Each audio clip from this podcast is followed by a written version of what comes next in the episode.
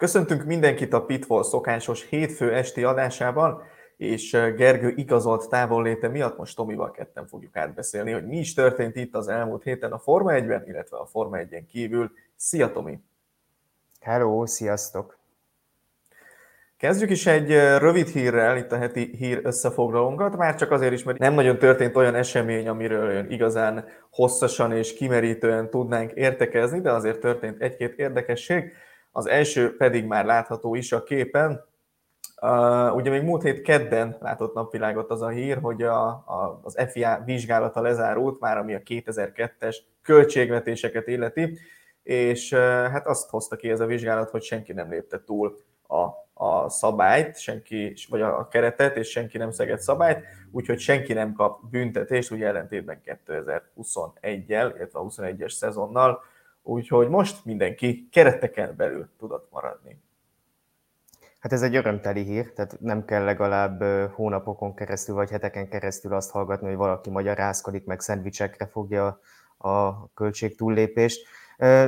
Mindenképpen örömteli, és valószínűleg ez annak köszönhető, hogy a csapatok is, és az FIA is jobban ismerte ezeket a szabályokat. Tehát pontosabban meg voltak határozva. Nyilván egy év tapasztalatával tudták pontosítani, szigorítani ugye a, a vizsgálatokat. Egyfelől az FIA, tehát ugye erről beszéltünk a korábbi adásokban, hogy milyen kiskapukat próbáltak meg bezárni, ugye, hogy az F1-en kívüli részlegeknek a tevékenységét mindenképpen leválasszák a csapatoknak a működéséről. Másfelől pedig ugye a csapatok is gyűjtöttek tapasztalatot az előző év kapcsán, hogy akkor mit hogyan kell elkönyvelni, úgyhogy az megfeleljen a szabályoknak ez tényleg egy jó hír, hogy most nem kell erről beszélni. De még olyanról sem, ugye, hogy adminisztrációs hiba történt volna, ugye tavaly volt ilyenre is példa a Williamsnél, meg az Aston Engem egyébként, engem egyébként ez lepett meg, mert ugye az elmúlt hónapokban oda-vissza lehetett itt hallani mindenről, hogy de hát most négy csapat is túllépte, van, aki ismét túllépte, ugye itt rögtön elkezdtek már mutogatni, hogy akkor, ha a Red Bull megint túllépte, akkor itt nagyon súlyos büntetésnek kell következni ezt túlépte, azt túlépte, mindenki túlépte, csak a Red Bull nem, ugye ilyet is hallottunk már itt az elmúlt hónapokban. És akkor a vége az, hogy senki sehol semmi, tehát még csak annyit se, hogy valamiféle adminisztrációs probléma legyen. Örülök neki egyébként, hogy ezt akkor ennyire sikerült letisztázni.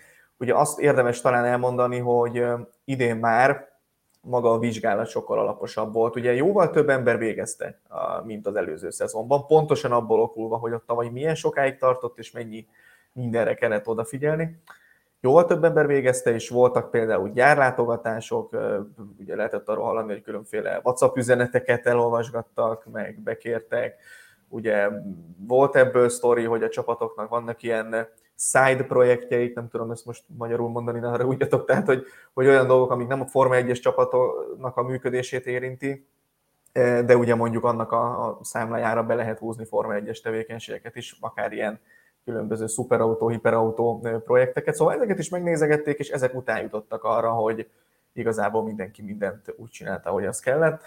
Engem meglepett ez a dolog, de, de igazából szerintem örülhetünk neki. Igen, mert tényleg arról szóltak itt a hírek, hogy lesznek majd itt olyanok, akik túllépték, vagy, vagy valahogyan szabálytalanságot követtek el, ahhoz képest ez jó hír, hogy erről legalább nem kell beszélgetni most itt. Úgyhogy e- ezért ez csak egy rövid hír. Mert amúgy, hogyha valaki túlépte volna, ne talántán a Red Bull, akkor lehet, hogy negyed óráig itt beszélgetnénk, hogy már megint milyen igen. szendvicseket készítettek. Igen, igen, nagyon drága lehet ott a Párizsi, de igazából nekem még az egy picit olyan érdekesebb a dologban, hogy megint szeptember első felében mondjuk így lett meg ennek az eredménye. Ugye nagyon sok mindent kell vizsgálni, nagyon sokáig tart mindent átnézni, alaposan át kell nézni, és inkább legyen jó, mint, mint korai de még ezen lehetne esetleg később, hogyha van rá mód, nyilván nem tudjuk a részleteket, hogy nem feltétlenül. Most, hogyha ha most lenne megint büntetés bárki felé, akkor az megint ugye azt mondták, hogy jó, most tavaly csaltunk, idén meg igazából megúsztuk, mert hát most egész évet letudtuk, úgyhogy nem szólt senki semmit, úgyhogy ezen még egy picit talán lehetne módosítani, Igen. de ez valószínűleg nehezebb megoldani, mint ahogy most ezt elmondtam. Úgy, szerintem majd, ahogy így telnek az évek, szerintem gyorsulni fog a folyamat. Tehát Biztos. most még tényleg ez ugye csak a második éve itt a, a költséglimites vizsgálatoknak, most még tényleg beletelik nagyjából egy fél évbe, mert ugye évelején kell leadni a könyveléseket, ezt valószínűleg gyorsítani fogják a következő években, ahogyan szedik össze a csapatok is, meg az FIA is a tapasztalatokat. És akkor folytassuk egy másik FIA hírrel. ugyanis a szövetség együléses részlegének vezetője Nikolász Tomvázis szerint az a cél, hogy a 2026-os új szabályrendszer idején már 50 kilóval legyen könnyebb egy Forma 1-es autó a jelenleginél, és ugye a súlycsökkentés mellett rövidebb és szűkebb autókat szeretnének. Ugye itt a szabályok még nem véglegesek, még csak egyeztetnek róluk, hogy egész pontosan milyenek is legyenek. És hogyha ez a rövidebb, szűkebb autó ez megvalósul, akkor az ugye elvileg az egyenesekben gyorsabb, a kanyarokban viszont kevesebb beszorító erővel felvértezve tud majd működni, tehát ott majd lassabb lesz, úgyhogy ezek a, ezek a tervek, de azt Tombazis hangsúlyozta, hogy még egyeztetési fázisban vannak a dolgok.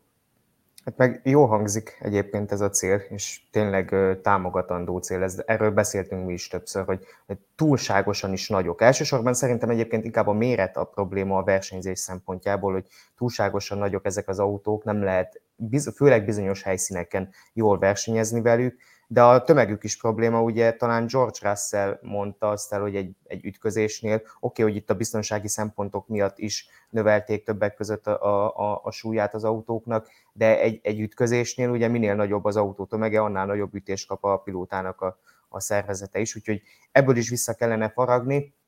A kérdés az az, hogy hogyan. Tehát ez eddig nagyon jól hangzik ez a cél, csak hogy hogyan tudod 50 kilóval csökkenteni az autóknak a súlyát, úgyhogy nyilván a biztonságból nem vehetsz vissza, tehát azon a téren nem lehet visszalépés. Ugye a motorok nem lesznek sokkal egyszerűbbek 2026-tól, tehát ott sem nagyon tudsz faragni, ugye ez volt a másik fő ok, ami, ami miatt megugrott az autóknak a tömege az elmúlt 10-15 évben. Úgyhogy a, a, a cél az, az üdvözlendő, a kérdés az, hogy hogyan fogják ezt megoldani. Éppen ezért ez fontos hangsúlyozni, hogy még egyelőre csak mérlegelési fázisban vannak, de túl sok idejük egyébként nincsen.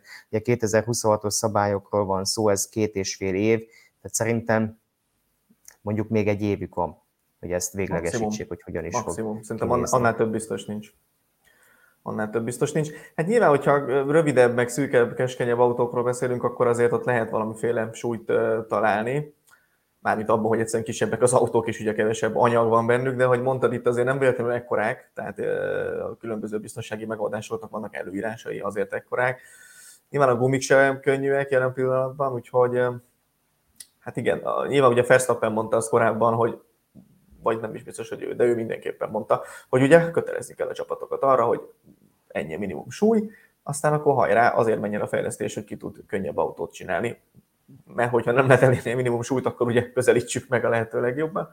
Igen, és, ezt szerintem James Ellison mondta egyébként a Mercedes-től, vagy valamelyik James, igen, most így hirtelen nem tudom, de hogy, hogy, hogy egész egyszerűen vigyék le a szabályokban a minimum súlyhatárt, aztán úgyis oda fognak menni a csapatok, mert ugye az az érdekük, hogy minél közelebb legyenek a minimum súlyhoz, és majd a csapatok ezt megoldják. Tehát tulajdonképpen ez volt ugye a mondás, hogy bízzák a csapatokra.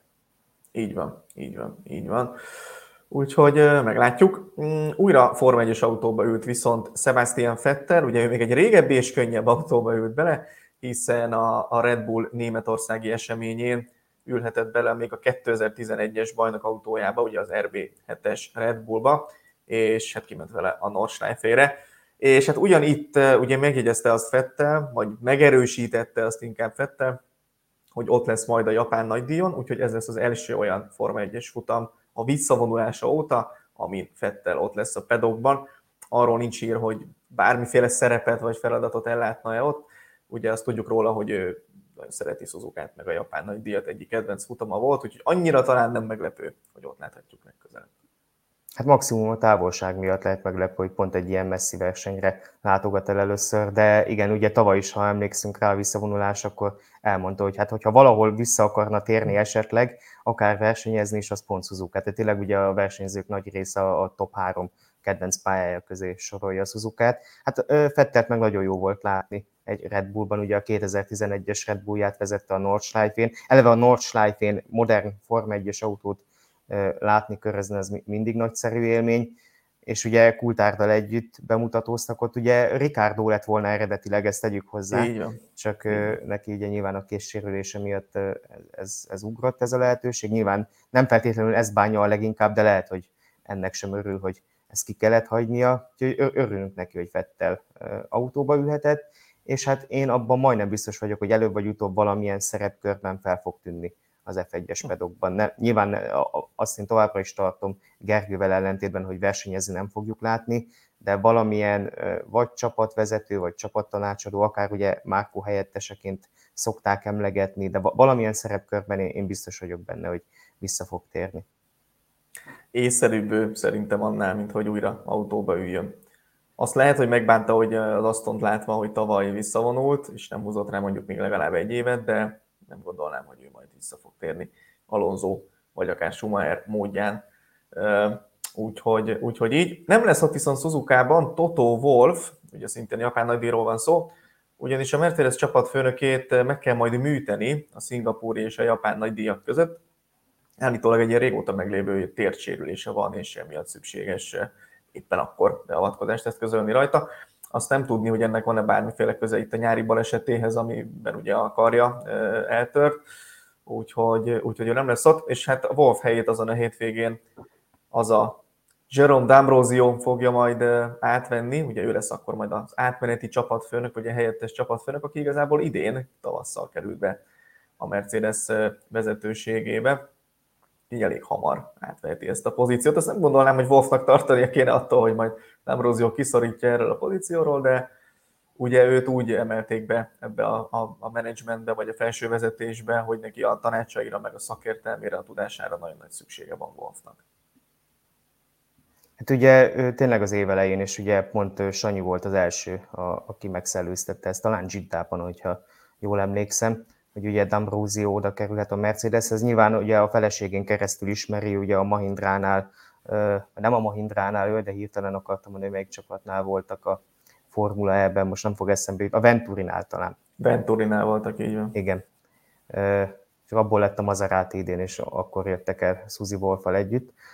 Szóval, hogy onnan ismerte ugye Suzy Wolfot, és ugye jól is teljesített a, formulában, úgyhogy nyilván a, valóban a tapasztalata, meg így a tudása az hasznos a Mercedesnek, és nagyon gyorsan lép el előre a ranglétrán. Ugye Wolf beszélt már erről néhány hete, hogyha esetleg ki kell hagyni egy futamot, akkor ő lesz a helyettese. Valószínűleg ő már tudta ezt, hogy lesz egy ilyen verseny, amelyiken nem lesz ott.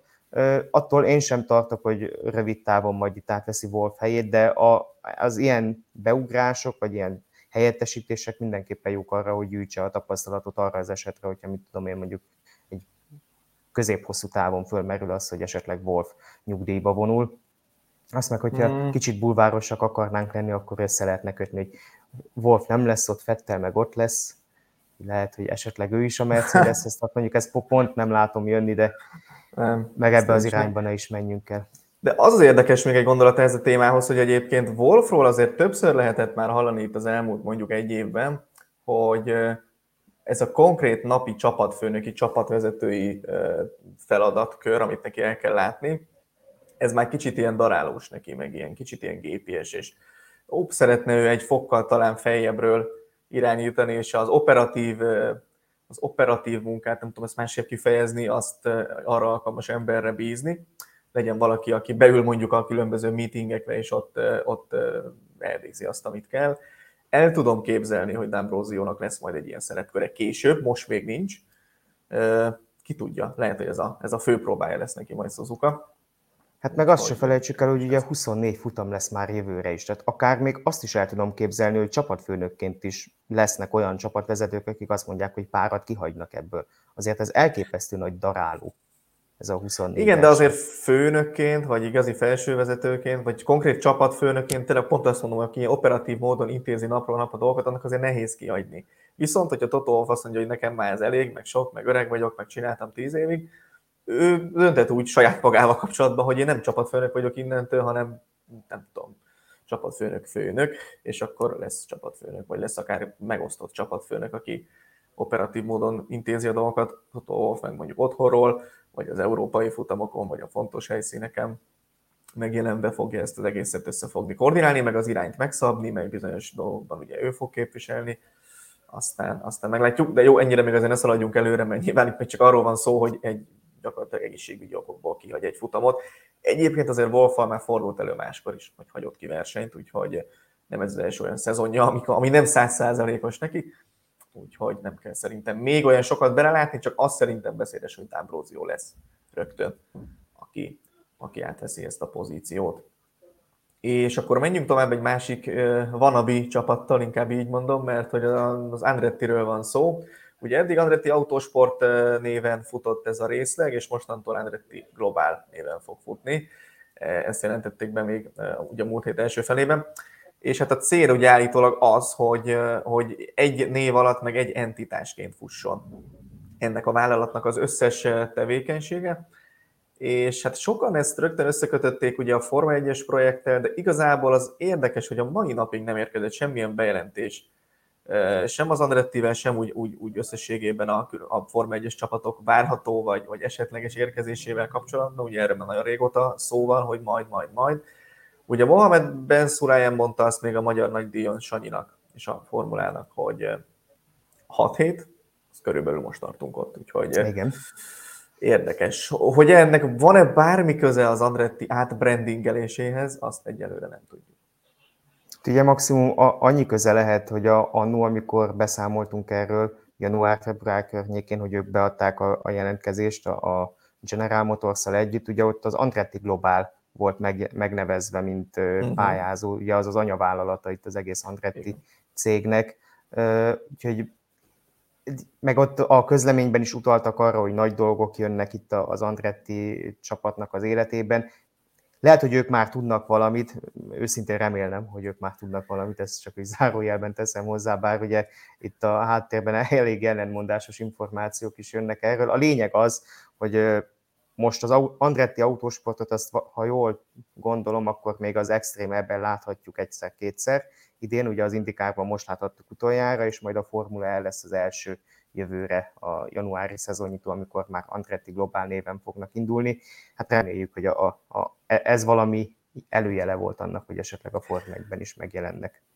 Én azért vagyok ebben a szempontból egy kicsit szkeptikus, mert hogy az Andretti eddig is úgy viselkedett a közleményeiben, meg a megnyilvánulása, mint aki tud valamit, vagy aki nagyon biztos a dolgában, csak ugye a Forma 1 részéről soha nem jött ennek a visszaigazolása, vagy a megerősítése, hogy ez tényleg úgy van. Lehet, Sőt. hogy ez csak egy újabb ilyen nyomásgyakorló, nyomásgyakorló lépés, hogy igen, akkor most mi már ott vagyunk. Remélem azért, hogy nem csak erről van szó. És akkor folytassuk dr. Helmut Márkóval, aki meglehetősen kínos helyzetbe hozta magát itt az elmúlt hét folyamán. Nekem legalábbis rendkívül kellemetlen volt ezeket olvasni, aztán meg beszámolni róluk. Szóval Helmut Márko azt mondta még az olasz nagydíj után egyébként, hogy ugye a Servus TV-nek, hogy szerinte Sergio Perez azért nem túl jó, fogalmazzunk így, az időmérő edzéseken, mert ő dél-amerikai és ezért nem olyan tiszta a feje, mint Max Verstappennek, vagy annak idején Sebastian Vettelnek. Hát ez ugye, hogy mondjam, mérsékelten okos dolog ezt így kimondani, főleg, hogy ugye ennek semmi alapja nincsen. Aztán egy osztrák portál nagyon hamar megadta neki a lehetőséget, hogy ugye ezt akkor magyarázza meg, szerintem te kb. másnap, hogy akkor ezt igazából mire is gondoltál, ne haragudj. Márkó viszont nem vette a lapot, hogy itt meg kéne magyarázni, itt nem meg kéne magyarázni, hanem bocsánatot kéne kérni, és akkor elmagyarázni, hogy igazából mire gondolt. Annyit mondott, hogy, hogy szerinte egy mexikóinak más a mentalitása, mint egy hollandnak, vagy egy németnek. Hát ugye ez egy szóval se jobb, mint, mint az, amit elsőre mondott. Úgyhogy ezek után valószínűleg felszólították dr. Helmut Márkót, hogy most már legyen kedves egy épeszű bocsánatkérést összehozni, és másnap, ennek a második interjúnak a másnapján sikerült egy közleményt kiadni, amiben mondta, hogy hát ő nem is úgy értette, és hogy hát akkor ő elnézést kér a, a, a sértő megjegyzése miatt Pereztől, és hogy nem szabadna általánosítani. Továbbra sem mondta azt ki, amit ki kellett volna szerintem, meg egy másik fontos dolgot ugye senki nem mondott ki a témával kapcsolatban. Igen, hogy ugye Mexikó annyira nem Dél-Amerika. Tehát hogy e, e, e, több, több szinten problémás volt Márkónak a nyilatkozata. Egyrészt tényleg tehát így általánosítani, és akkor még nem használok csúnyább szót, hogy valaki a nemzetisége alapján bizonyos tulajdonságokkal rendelkezzen, ez egy vicc. Most pont Fettel hát például, hogy ugye meg bocs, bocs, de hát azt mondja, hogy a dél-amerikaiak nem jó időmérősök, nem tudom, hallottál már Ayrton Senna nevét például. Igen, Tehát, hogy így, igen. Aki amúgy igen. tényleg dél-amerikai ellentétben perezzel. Tehát, hogy ezt így... Igen, tehát igen, tényleg így nemzetekhez bizonyos tulajdonságokat társítani, ugye a németekre szokták mindig azt mondani, hogy nem jó a humoruk. Aztán ehhez képest itt van nekünk Sebastian Fettel, szóval Vagy ennyit erről. is jó humorú gyerek amúgy. Nem Vagy Hülkenberg, igen de ez, hogy tényleg az, az senki nem hívja föl rá figyelmét, hogy amúgy Mexikó nem Dél-Amerika. Hát mondjuk, ha valaki látta a Grill the Gridnek a, a leg, legújabb, meg utolsó epizódját idén, az szerintem Márkónak ezt a, a, a félreértését még egész szépen el tudja nézni, ahhoz képest, hogy néhányan Afrikában keresték Európát, ami egyébként ez zárójeles megjegyzés ebben a témában, de ez amúgy szerintem nagyon kellemetlen hogy a versenyzők nem tudják, hogy amúgy nem is az, hogy pontosan lőd be, mert az, hogy mondjuk Abu Dhabit esetleg összekevered Bahreinnel, vagy valamit, tehát hogy mondjuk még egy Bahrein Katart lehet, hogy én is összekevernék, hogy melyik melyik. De hogy Abu Dhabit berakják Afrika közepére, meg Olaszországot az északi tengerhez. Tehát, hogy azt se tudják, hogy hol versenyeznek, ez szerintem szörnyen kellemetlen. Verstappen az. volt itt is egyébként az egyik legjobb, aki fél perc alatt az összes ilyen nevezetességet a, a megfelelő helyre berakta. Érdemes egyébként ezeket a videókat megnézni, most nem reklámot akarok csinálni a Forma 1 YouTube csatornájának, de ezek a, a videók bizonyos szempontból közelebb hozzák a versenyzőket, mint emberek, tehát hogy jobban megismerhetjük őket, hogy milyen tudással rendelkeznek, milyen a viselkedésük, stb. Ugye Fettel volt ennek tényleg a mestere ennek a Grill the Gridnek még annak idején, Igen. aki ugye azt gondoltuk, hogy kicsit gondolkodva jutott el az összes világbajnokig, de aztán kiadták a teljes vágatlan verziót, és kiderült, hogy semmit nem gondolkodott, simán ledarálta az összes világbajnokot, másnak ugye már 2018 problémát okozott, hogy ott ki lett a világbajnok. Ez is kellemetlen, de nem akarom ebbe az irányba elvinni a dolgot. Ez tényleg Márkónak a kijelentése, hogy tényleg egy, egy nemzetnek a tulajdonságait akarja ráruházni Perezre, hogy ő amiatt gyenge az időmérkőn, és tényleg amúgy Senna az ellenpélda, tehát hogy hogy lehet ilyen hülyeséget mondani. Márkó szerintem kezd egyébként az utóbbi hetekben a saját magához képest is elszabadult hajóágyuként nyilatkozgatni, Pontosan. mert sosem volt teljesen meggondolt ilyen tekintetben, de az utóbbi hetekben tényleg, ugye arról is beszéltünk talán, vagy csak egy cikket írtál róla, már nem is tudom, hogy a Hornerrel nagyon sokszor ellentmondásba keverednek. A, a Igen, és belül. bocs, itt, itt szerintem érdemes megemlíteni ezt, amit Mészáros Sanyi mondott, talán a Formula Podcast egyik korábbi adásában, egy szerintem két héttel ezelőttiben, hogy ugye egyre inkább éleződik ki ez a dolog a Red Bullon belül, Horner, illetve Márkó között, hogy most éppen ki is a nagy kutya, és nagyon Horner felé billent el ez a mérleg. Ez a házon belüli csata, legalább akkor a fölé nyelvezett Horner, mint Verstappen a versenyzők között, és hát én is egy picit úgy érzem itt az elmúlt néhány hétben, hogy Márkó kicsit ilyen túlmozgásos lett ezekben a dolgokban. Tehát, hogy így, így, így mindenképpen ott akar lenni, mindenképp bele akar beszélni mindenben, mindenképp ki akar valamit mondani, mindenképp nagy dolgot akar mondani, nagy megfejtéseket akar tenni, és ez már nem az első kapitális, hogy mondjam, kapufája, eh, de, de, hogy, de hogy na ez tényleg olyan volt, hogy ezt ilyet nem, nem, nem lehet mondani, és nem azért, mert most aztán túl korrektek vagyunk, meg, meg ez egy ilyen világban nem lehet kimondani semmit, nem, hát ez hülyeség, amit Márkó mondott, tehát hogy ilyet, ilyet nem mondjuk, ami hülyeség.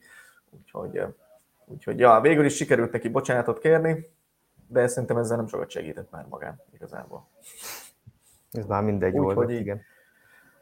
Voltak még azért érdekes nyilatkozatok itt a hét folyamán, az utóbbi napokban mondjuk Nico Rosberg, vagy éppen Jensen Button is mondott tényleg olyan érdekes dolgokat, amiket érdemes elolvasni. Ugye Button is beszélt például arról, hogy inkább Verstappentől félne csapattársként, és nem Hamiltontól.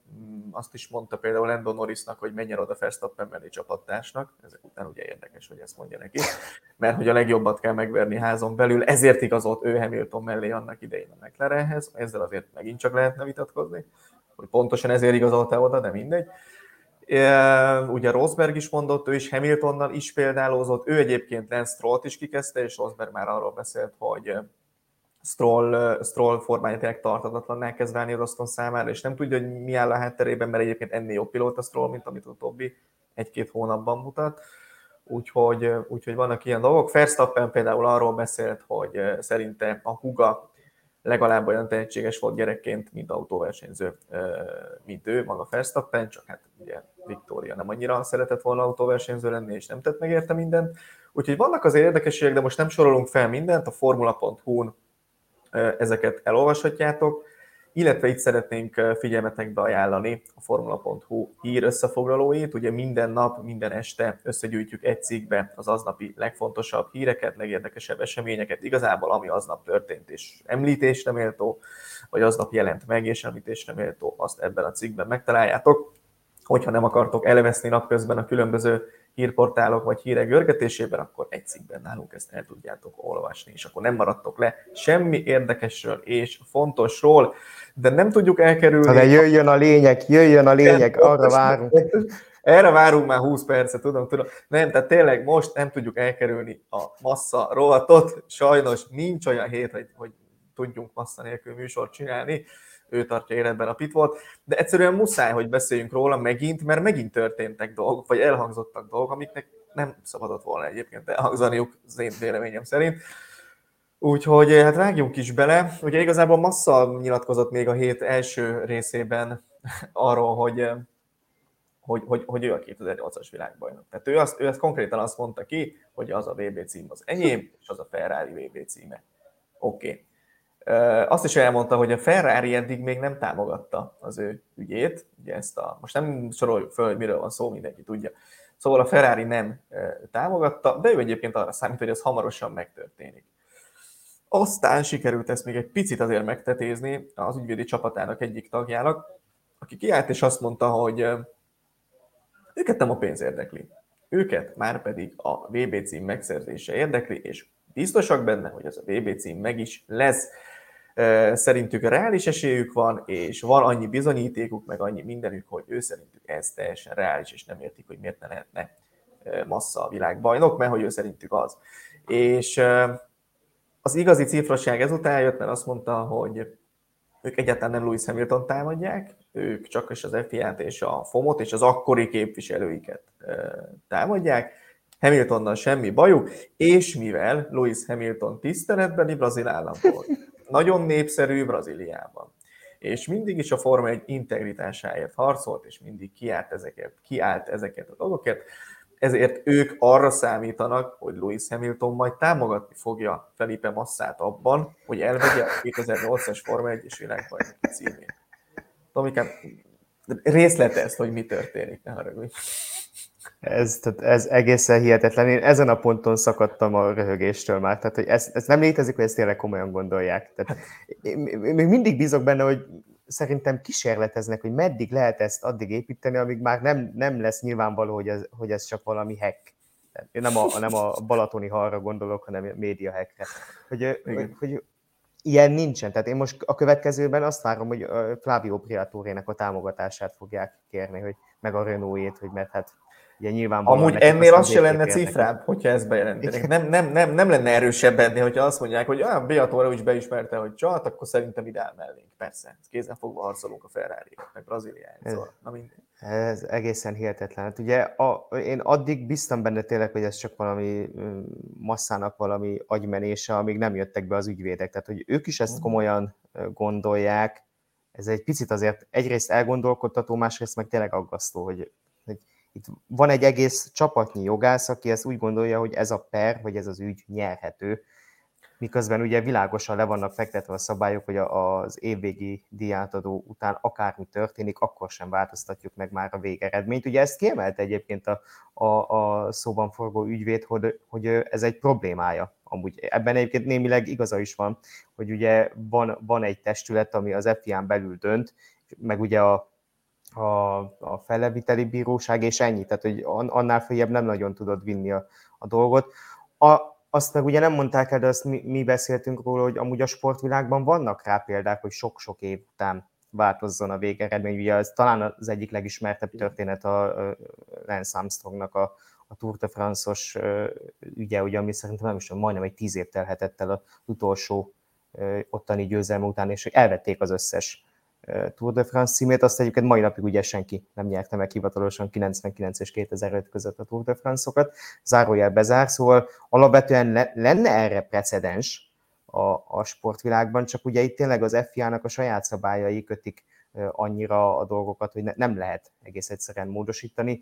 Meg ugye itt az is fölmerül, erről is kérdezték az ügyvédet, hogy hát egyszer ezt az ügyet már amúgy tárgyalták, tehát hogy ugye ez nem most derült ki maga az ügy, hogy Igen. ott csalás történt a szingapúri nagydíjon 2008-ban, hanem ezt egy évvel Igen. később már tudták, megtárgyalták az ügyet, és nem változtattak a verseny végeredményén. Tehát nem tudom, hogy mi az, amitől ők úgy gondolják, hogy ez most meg fog történni. Én nyilván mindenki azzal példálózik, hogy Ecclestonnak a szavai alapján, meg ugye van egy Charlie Whiting féle videó is, amiben ő állítólag azt mondja, hogy a 2008-as brazil nagydíjon tudott már róla, arról, hogy mi történt ott Szingapurban, hogy abban bíznak, hogy ez egy új bizonyíték, hogy már 2008-ban tudott az F1 meg az FIA dologról.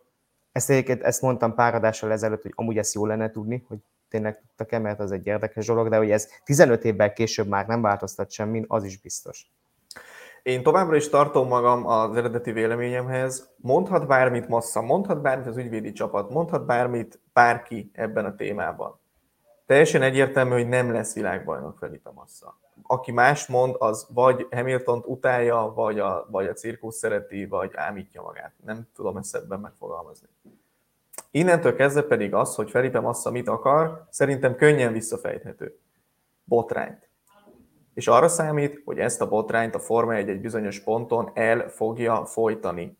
Megpróbálja elfolytani azzal, beismeréssel és egy kövércsekkel gyakorlatilag. Én, én, én nem tudok mást elképzelni, mint azt mondja, de ugye az is mekkora paradox, hogyha Stefano Domenicali azt mondaná, hogy igen, elrontottuk mi akkor 2008-ban, amikor én Stefano Domenicali a Ferrari csapatfőnöke voltam. Tehát, hogy jó, mindegy, de hogy, de hogy én, én igen, ezt, ezt, hogyha minden bizonyíték megáll, és minden pontosan úgy történik, ahogy, ahogy Felipe Massa és csapata szeretné, akkor ez a leg, legoptimistább forgatókönyve számukra, hogy az lesz belőle, hogy oké, okay, elnézést kérjük, nyílt beismerés, stb. stb.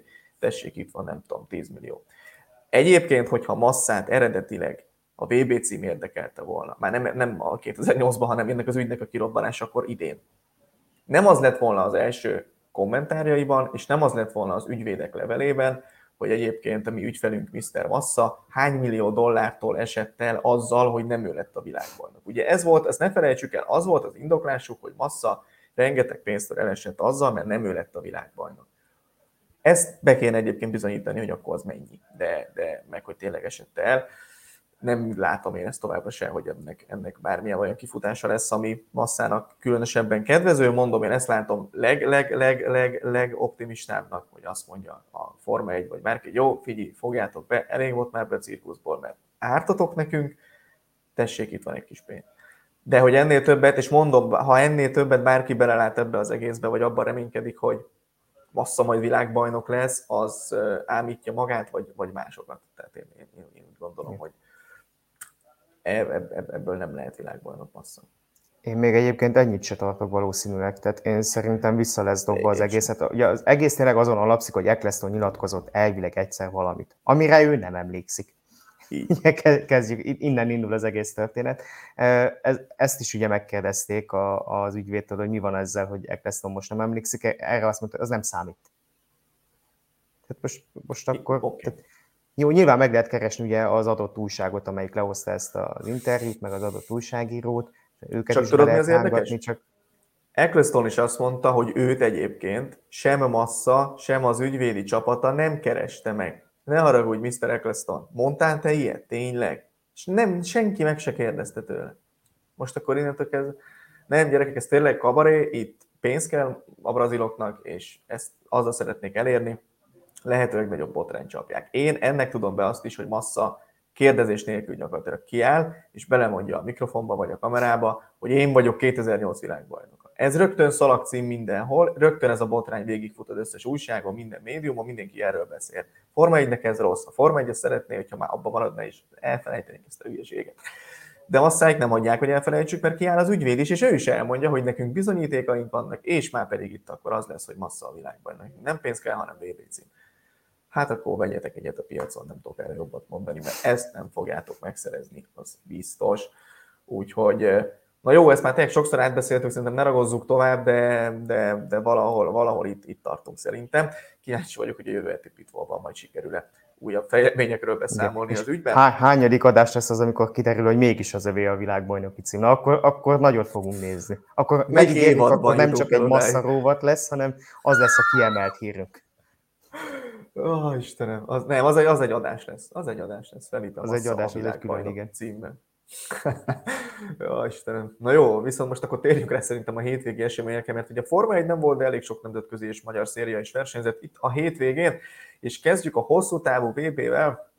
Ugye itt egy nagyon hosszú szünet után versenyzett újra a mezőny, a Fuji-ban, a Fuji 6 óráson vettek részt, és hát a Toyotát végül nem lehetett megverni a hazai versenyén.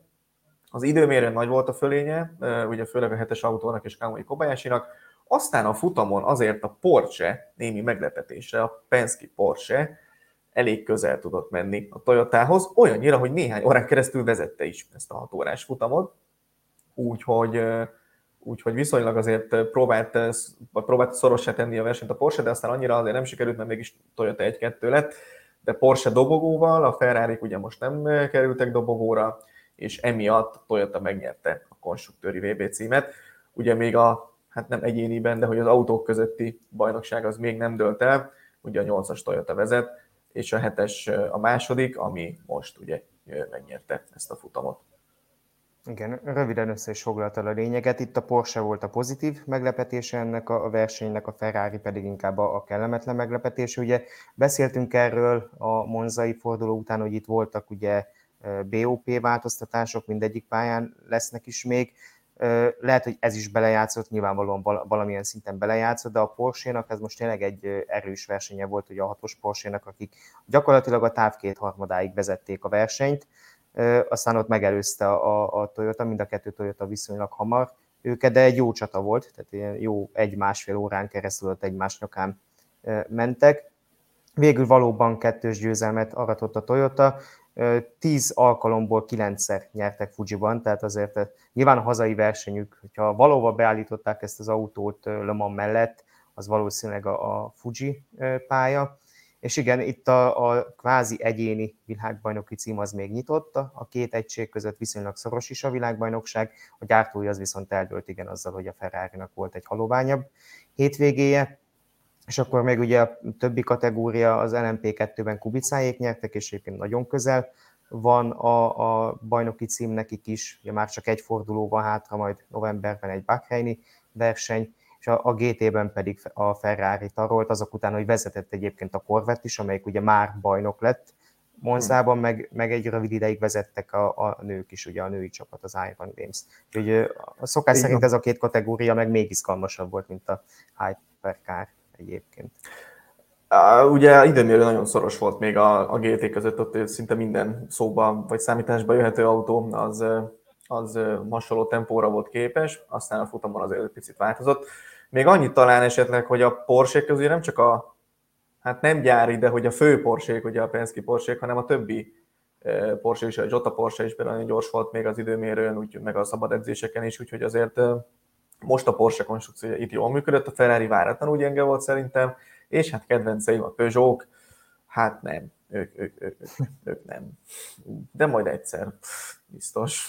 Mondjuk Monzában jók Hát ők ugye Monzában, igen, Monzában jók voltak. Hát ugye a szár nélküli konstrukció az, hogyha valahogy hol működik, az Monza.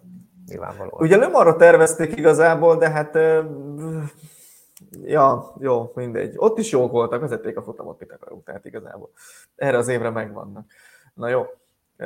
Igen, ennyi és, volt a és nem is VSC. kevés ideig tett több óránat. Így van. És akkor térjünk rá ugye a VRC-re, ami ugye egy hónapos szünet után tért vissza, ugye Görögországban az Akropolis rally aminek ugye volt azért kisebb története, mert a tesztek közül többet törölni kellett az ott pusztító tüzek miatt, tűzvész miatt, aztán a shakedown meg így a egy-két szakasznak a hosszát azt módosítani kellett, vagy éppen törölni a hatalmas özönvízszerű esőzés miatt, tehát itt csütörtökön még víz alatt állt a szervizpark, ami azért nem segített. És ugye ez egy hagyományosan túlélő verseny amúgy is, amikor normális időjárási viszonyok vannak, mert óriási sziklákon ezek a úgynevezett ilyen bedrocknak hívják, amikor ezek az ilyen tényleg be, beágyazott sziklák, tehát nagyjából így kell elképzelni, hogy az szétszed mindent, ami, amivel neki mész ilyeneken kell, ilyeneken kell átmenni. És hát az éről esett ki Thierry Neuville is, majd aztán Sebastian Ogier is, aki nem sokkal vezetett akkor Calero Vampera előtt, de, de hát így eldőlt a csata, hogy, hogy igazából ő is kiesett, neki is szétszakadt mindenre. Mondjuk Ozsénak voltak ilyen kalandjai, hogy etapon kereket cserélt, és eldőlt az autó, az emelőről leesett, tehát azért voltak az izgalmak, hogy akkor hogyan érünk oda, meg hogyan nem. Végül Rovanpera nyert, főüldözője Elvin Evans előtt, de igazából csak Rovanpera és a harmadik helyzet Dani Szordó volt az, aki beért úgy az autójába, hogy annak nem lett különösen baja. Evansnek is volt technikai baja, és, és mindenki másnak is, a Tanak lett a negyedik. És hát igen, a képen látható András Mikkelsen szeretném még kiemelni, aki a VRC 2-ben az első három gyorsasági szakasz alatt három darab bal hátsó defektet kapott. Tehát, hogy mind a három szakaszra úgy jött le, hogy a bal hátsó kereke az defektes volt, és így tényleg széthalapta a kormányt, de hát mi olyan lassan megyek, hogy más szégyellem magam, és hogyan kapok, valami baj biztos, hogy van, hogy mindig a bal hátsó kerék kapok defektet. Aztán ugye úgy volt, hogy ugye ő egyre kevesebb futamot tud csak teljesíteni anyagi okokból, mint a többiek a bajnokságban, és ugye neki, nagyon, neki nem lehetnek gyenge futamai, és már volt egy nem annyira erős neki múltkor Finnországban, amikor negyedik lett. És hát neki azt mondta, hogy most figyelj, föl tudok jönni, mit tudom, hetedik helyre a kategóriában, azt 12 13 helyen át, föl tudok jönni, de azzal nem vagyok előrébb.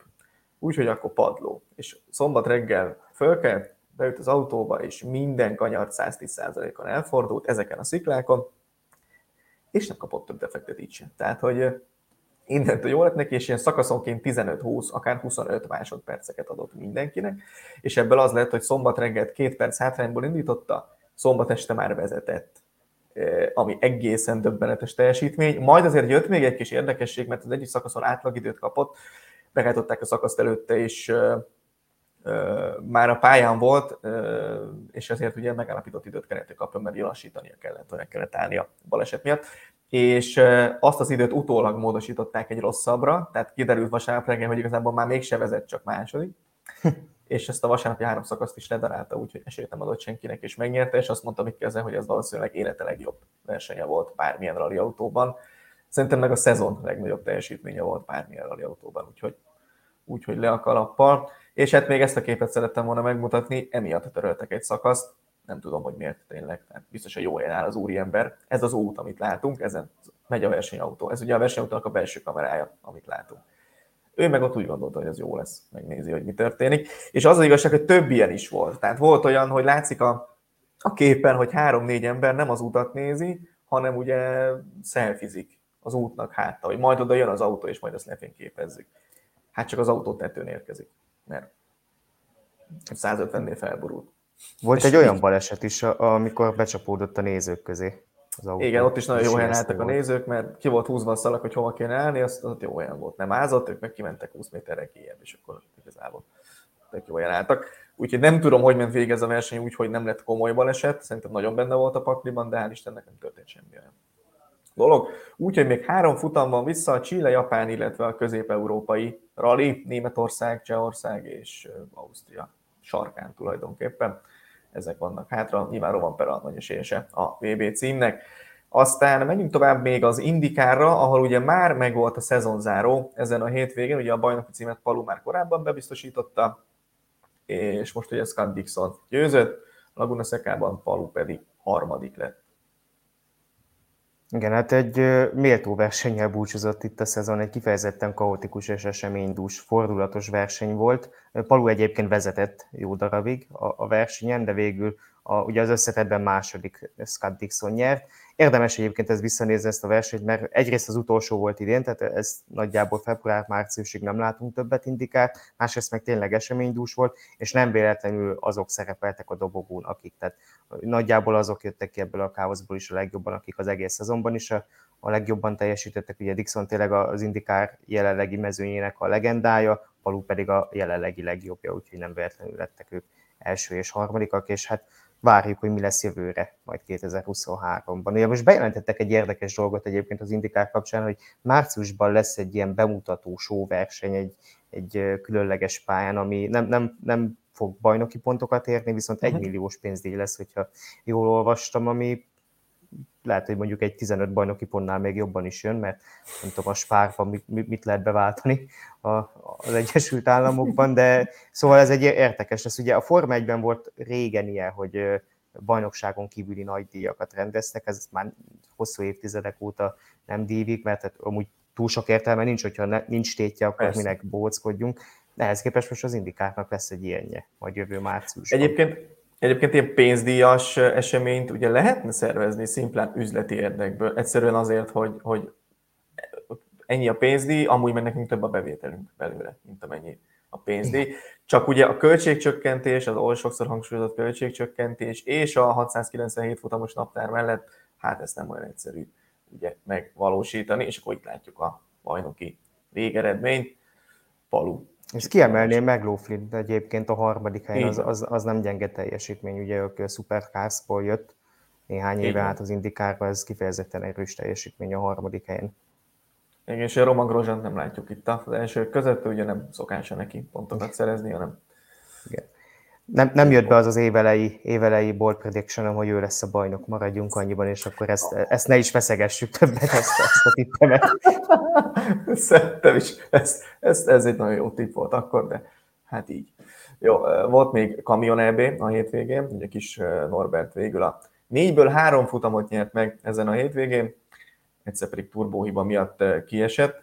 Pár az egyik győzelmét végül azért úgy adta, hogy ugye a mezőny legvégéről zárkozott föl másodiknak, és ők kizárták előle az elsőt. Így lett neki győzelme. Úgyhogy két hétvégével a szezon vége előtt már 70 ponttal vezet Morbi. Úgyhogy... Szerintem bajnok lesz. Van egy ilyen megérzésem. Ezzel nem, talán nem kockáztatok akkorát, mint Kozsannal.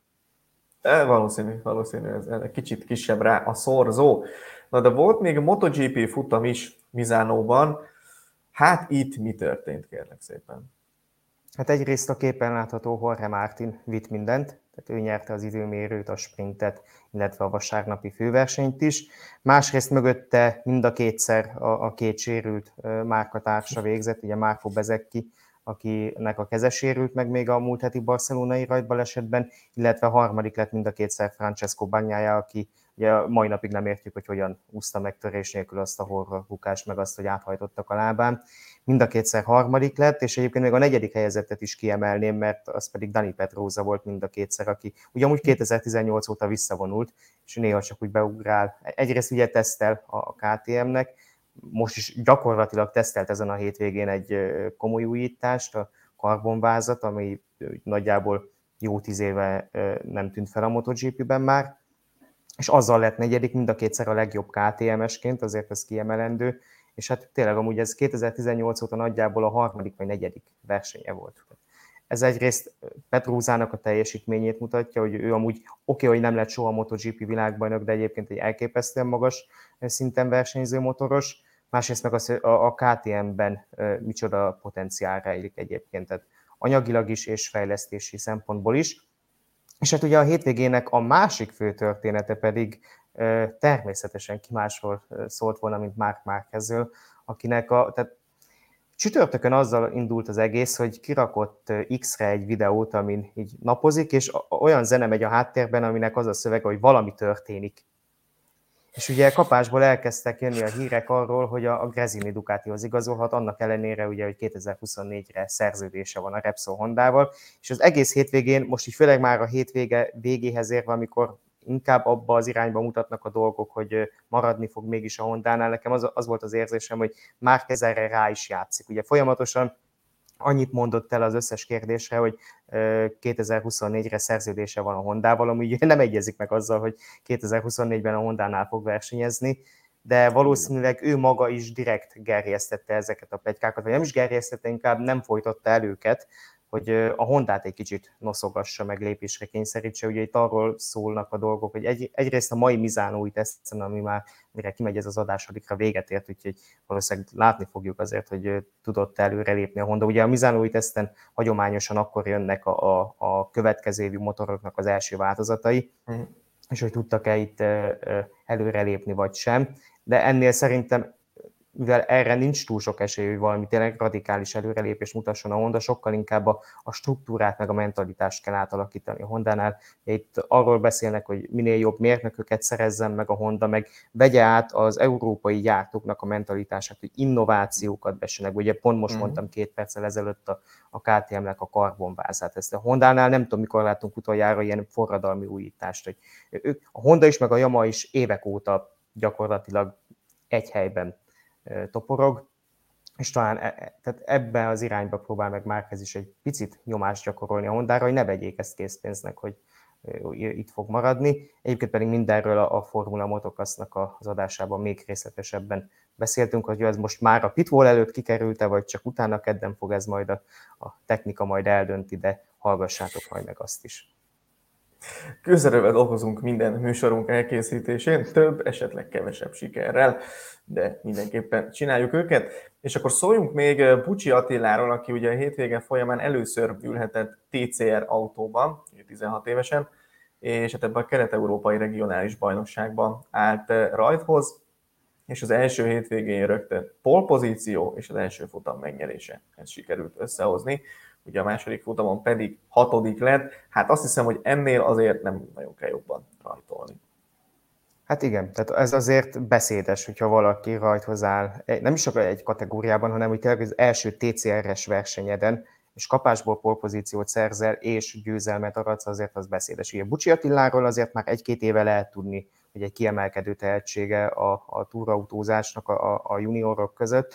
Ugye ez most az az első igazán komoly nemzetközi sorozat, ahol elindult ugye a Mirával, és hát most, hogy ha be, megpróbáljuk rangsorolni, akkor ez nagyjából egy olyan másfél lépcsővel van mondjuk a TCR, és hogy hívják hirtelen akartam mondani, TCR világsorozat alatt. Így van. Tehát, hogy ugye van az, ugye az a csúcsa a, a TCR versenyzésnek, az alatt van mondjuk a TCR Europe, ami ugye nem véletlenül azzal együtt ment is a TCR világsorozat, és akkor mondjuk ennél egy, egy fél fokkal van lejjebb ez a TCR Eastern Europe, ugye a kelet-európai bajnokság, ez gyakorlatilag a regionális bajnoksága tényleg a TCR-nek, ugye e, erre alapszik az egész TCR versenyzés, hogy uh-huh. mindenféle országos, meg regionális, meg nemzetközi szériák vannak. Ez egy nagyon jó beugró sorozat Bucsi Attilának, és egy nagyon durva bemutatkozás Ugye, van egy-két olyan versenyző is a mezőnyben, aki megfordult a VTCC per VTCR-ben is. Ugye Mato Homola például az egyik ilyen legismertebb név a mezőnyből, és ő kifejezetten méltatta is Bucsi Attillát, úgyhogy ha lesz mondjuk még két-három év múlva is TCR valami nemzetközi szinten csúcskategória, nem tudjuk, hogy éppen minek fogják hívni, meg hogyan lesz a lebonyolítása, de rá érdemes lesz odafigyelni mindenképpen mindenképpen a magyar túrautózásnak a következő e, nagy alakja lehet, csak legyen meg minden ahhoz, hogy ez így ki is tudjon bontakozni. Úgyhogy, úgyhogy hajrá Bucsi Attila. Az állásként pedig említsük meg a Győr Ralit, egyrészt ott töltöttem a hétvégét, másrészt pedig bajnokavatás történt. Ugye itt a Magyar Rally Bajnokságnak az utolsó előtti futama volt ez, és már itt bebiztosította az évvégi elsőségét a képen látható Vince Ferenc és Perce Nándor ők ugye az egész év során egy lépéssel a többiek előtt jártak, igazából a harmadik futamtól kezdve a kezükben volt ez a, ez a bajnoki cím, és most igazából csak arra koncentráltak, hogy az ehhez szükséges pontmennyiséget megszerezzék. A futamot egyébként az Európa bajnokságról hazatérő Csomós Miklós és Bán Viktor nyerte, óriási fölénnyel, hogy egy hiányt minden szakaszt ők nyertek, meg az egy városi gyorsaságit adták át idézőjelben Vincének, de hát ugye Vince itt tényleg abban a szellemben autózott, hogy meglegyen a célba érés, nem kellett neki igazából még csak ez a második hely sem, csak Torán Figyesekre kellett figyelni, akik végig mögöttük voltak, és, és volt technikai gondjuk is, úgyhogy emiatt sem igazából már szombat dél körül látni lehetett, hogy, hogy Vincéknek csak be kell érni ahhoz, hogy meglegyen a bajnoki cím. Csomóség pedig elképesztő tempót diktáltak, igazolták, hogy az Európa bajnoki bravúr, ugye a Barum második helye után a magyar mezőnyben jelenleg egyértelműen ők diktálják a tempót, úgyhogy, úgyhogy ebben a szempontból jó, jó hétvége volt.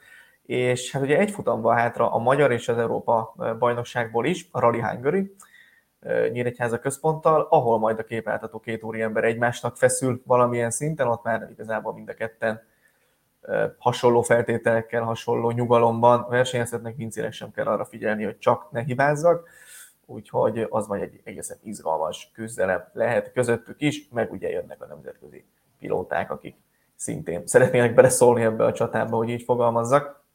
Úgyhogy, úgyhogy azt is várjuk. Ennyi volt már a Pitwall, hétvégén viszont jön a szingapúri nagydíj, újra lesz Forma 1, és ugye Szingapúrral kapcsolatban mondták azt többen, hogy utolsó olyan esély lehet, amikor még a Red Bullt el lehet kapni, aztán ha itt se, akkor nem, nem igazán látni, hogy hol.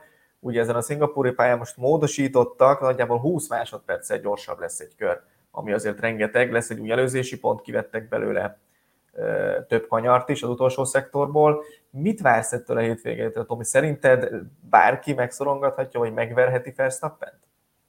Hát nézd, nagyon ritkán szoktam egyetérteni Helmut Márkóval, most kénytelen vagyok megtenni, szerintem is ez az utolsó lehetőség, hogy valami csoda folytán erőből esetleg elkapják a Red Bull. Tehát én azt el nem tudom képzelni, hogy az összes többi hátralévő pályán valahogyan is, tényleg valami bal szerencsét leszámítva elkapják verstappen és a Red Bullt. Itt én látok erre esélyt, ugye itt már úgy látok rá esélyt, hogy mondjuk nem nulla, hanem 0,1 százalék, tehát hogy ilyen szintű esélyt látok rá. Így a, a Szingapurban azért volt rá példa, hogy a Mercedes is megbotlott.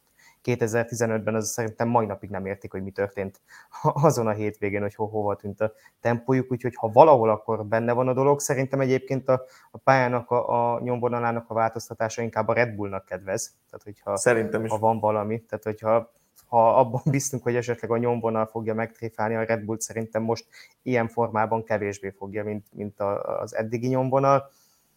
Hát amúgy meg hát a papírforma az, hogy 11 futamgyőzelme zsinórban, ha bár ugye Perez nem szokott rosszul menni az utcai helyszíneken, tavaly is, ha jól emlékszem, nyert itt ezen a pályán, úgyhogy minimális esélyt látok rá, hogy most megszakad a sorozat. A Red Bullé nem biztos, Verstappen sem biztos, de, de ha tényleg, ha valahol, akkor ez az utolsó esély arra, hogy itt erőből elkapják őket. Igen, ugye tavaly itt Verstappennek kifejezetten gyenge futama volt, meg gyenge hétvégéje volt, úgyhogy Perez meg akkor ki tudta ezt használni. De hát ugye mindig az a kérdés ilyenkor, hogy értem, értem, és ki lesz az, aki majd megveri. Hát Mert igen. a Ferrari ilyen körülmények között én sem egy esélyt nem látok rá, hogy versenyképes legyen, azon sem lepődik meg, hogy ötödik erő lenne a Ferrari most. Hogy a Mercedesben van ennyi, nem tudom. Kérdéses, Alonso, a McLaren Alonso. is kérdés, és ugye Alonso az így van, aki szerintem... Alonso ugye szeret Szingapurban nyerni. Most nem Igen, az a kedvenc elfoglaltsága. A csapattársa nem tudom mennyire hajlandó esetleg falhoz vágni az autóját, hogy majd 2038-ban is legyen miről beszélgetnünk, ugye? Igen, Felipe Massa megóvja azt is. Igen. Jó lesz. Ú, na mindegy, ezt, ezt most ne is ki még egyszer. A lényeg az, hogy, hogy Szingapur, utána pedig egyébként Japán, és a realitások szerint, ha nem történik semmi nagy fordulat, akkor ezeken a hétvégéken még nem lesz világbajnok matematikailag Max Verstappen. Most azért úgy néz ki, hogy Katar lehet az a, az a hétvége. Persze addig még azért sok minden történhet. Úgyhogy, úgyhogy meglátjuk. Minden esetre most megköszönjük a figyelmet olvasgassátok a formula.hu-t, hallgassátok meg a Formula Podcast, és ahogy Tomi mondta, a Formula Motocast érkező adásait, kövessetek minket a közösségi médiában, és mindenképpen iratkozzatok fel YouTube csatornánkra, ahol mindenféle műsorunkat és egyéb videós tartalmainkat is megtaláljátok. Aztán pedig jövő hétfőn nézzétek a Pitvolt, tartsatok velünk majd akkor is, addig is jók legyetek, sziasztok! Hello, sziasztok!